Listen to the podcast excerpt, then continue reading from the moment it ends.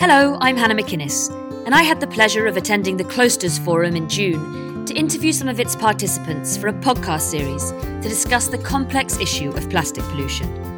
The Klosters Forum brings together thought leaders and decision makers in the Swiss Alps to inspire discussions and cultivate collaborations in order to tackle some of the world's most pressing environmental challenges.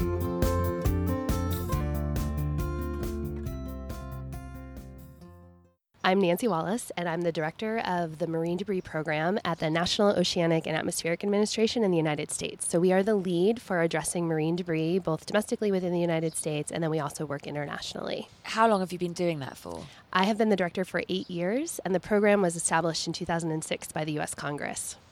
When you look around, do you feel a sense of optimism? You're here there are a lot of people here showing willing. Do you feel more optimism than pessimism at the moment in 2019? I feel like I always have to feel more optimistic than pessimistic in this job because I work on the issue every day. We're always looking for solutions. And the great part is we're always meeting new people that have new ideas, new technologies, new innovations that are helping to solve the problem. And within the last eight years, the attention to this issue has just grown exponentially so that people are aware that they have an impact on this issue and can actually do something is really optimistic. The problem is quite daunting, though. So there are moments of pessimism, but you can continue to work on that optimism. Tell me about the problem from your perspective? Well, I work on the issue of marine debris. So it's ocean plastics, but it's even more than that. So it's the lost fishing gear, it's abandoned and derelict vessels, but it's also the, the straws and the bottles and the caps and the cigarette butts, you know, the things that we use in our everyday lives. And so the problem is really just the amount of waste that we all generate. And unfortunately, it's not always taken care of. We don't dispose of it properly, we don't reuse it, we don't recycle it. It's used once in many times, and then it ends up in our oceans. And so it's, it's a massive problem, but there are also great solutions. Who do you think, who or what do you think is the biggest culprit? Where do you point the finger? Where does the butt land? I think we're all the culprits. So I think individuals. Individuals. I mean, I think there's there's action that needs to happen at the government level, at industry level, at the at the local city state level, but also it really comes down to each individual person and what we have the ability to do. And that may be easier said than done in certain parts of the world where we have choices. In other parts of the world, we do need more infrastructure in terms of waste management. We need more government intervention but the reality is, we can all make choices about what we use every day. What would be your key advice to people who are listening? Where can they start? People are showing willing. I know people are doing a lot, but there's always a way to get out of it. What are the things you should absolutely consider non negotiable? If it's something that's new to you, I would say start small. If you bite off more than you can chew, it, it, it, could be too hard and you may not continue. So I always say do what you can to start.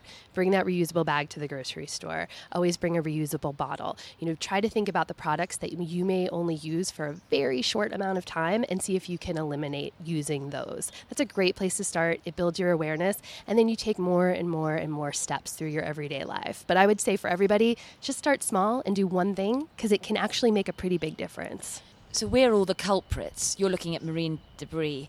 Who's who, again, what is suffering the most and how? Well, I think it's there's lots of suffering, unfortunately. I mean, I work on ocean issues, so I always think about our natural resources in our oceans, our fish, our marine mammals, our birds that are ingesting this plastic um, and having real impacts. But then there's also massive economic impacts that we have to think about, and then there's the potential for human health impacts. It could be affecting all of us. So you know, it's not just the fish in the ocean, which are critically important, but it's also how those particles, those chemicals move through the food chain and could be affecting each and every one of us. Tell me more about that, the food chain and how that's yeah, being impacted. Unfortunately, you know, there's just so much plastic in our oceans, and as it is there longer and longer, breaks down into smaller and smaller pieces, easier for our fish to ingest. And unfortunately, there's a lot of legacy pollutants in the ocean, and those pollutants can absorb onto those pieces of plastic. And then as that plastic moves through the food chain, we just don't know. You know, is that are those chemical toxins excreted? Maybe. Um, if we don't eat the the stomachs of the fish, are we getting those plastics? Maybe, maybe not. You know, that's where the science really is. We know there's an incredible abundance of plastic in the ocean. We know there's toxic chemicals associated with it. We know it's being ingested. The next question is what are the overall impacts? And that's where the science really is right now. So, what's the day to day for you? Oh, I wish the day to day were more exciting. the day to day for me is a lot of meetings and a lot of emails, but it's really about working with partners. Um, we fund a lot of projects. So we fund removal projects, we fund prevention projects, research projects. And I have staff that are positioned around the United States that work very directly with our local state partners, both industry, nonprofits, academics, um, and the, the municipalities to identify what specific actions in specific locations are going to be the most effective. And then we try to provide funding to help implement those actions. I feel like I, am sitting in the Swiss mountains and I haven't yet got political, but when I hear someone you know, passionately talking about the environment from America, I cannot help thinking that obviously you have a president who is making things very hard for people like you. Is that the case? What I will say about this particular issue is it's really a bipartisan issue, and the support that we've gotten over the past you know few years, even through just budget, has been pretty incredible in terms of our ability to grow. In 2018, the Save Our Seas Act was passed by the U.S. Congress, and that act reauthorized the marine debris program and showed the support, and it was passed unanimously in both the, the House and the Senate, which is is a bit of a rarity these days, um, and it was signed into law by the president. So I think for this particular issue, it really is easy for anyone to say we don't want trash in our oceans. And so that's been a very positive thing. When you look at the next year or five years, what do you see happening? Well, I think because of the awareness that has just been explosive on this issue over the past few years, my hope is that the consciousness of individuals this this message starts to seep in and everybody can recognize that they have the ability to do something. I think we're also going to continue to see investment in certain areas of the world around waste management infrastructure. I think we're going to see more in terms of policies that help reduce the impacts of marine plastics. And I think we're going to see just kind of this coming together of people saying this is a big issue. We need to do something about it. It's very bad now, but it's not insurmountable. I think we still have the opportunity to really make big impacts and change and help turn the tide on the issue. And I, I think that's coming. I can see it. You're looking at oceans all over the globe. Are third world countries, poorer countries, being much more adversely affected?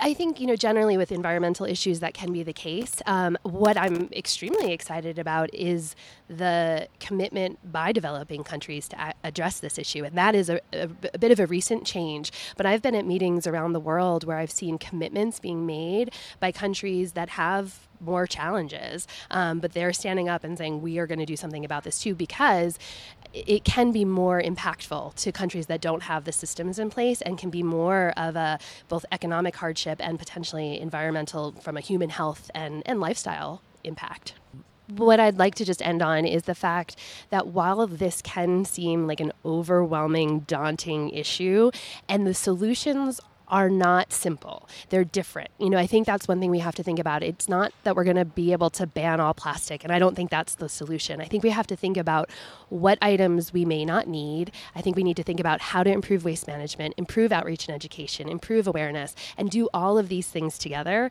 And that will help really make this um, a more tenable solution in terms of the overall impact. Thank you very, very sure. much. Thank you.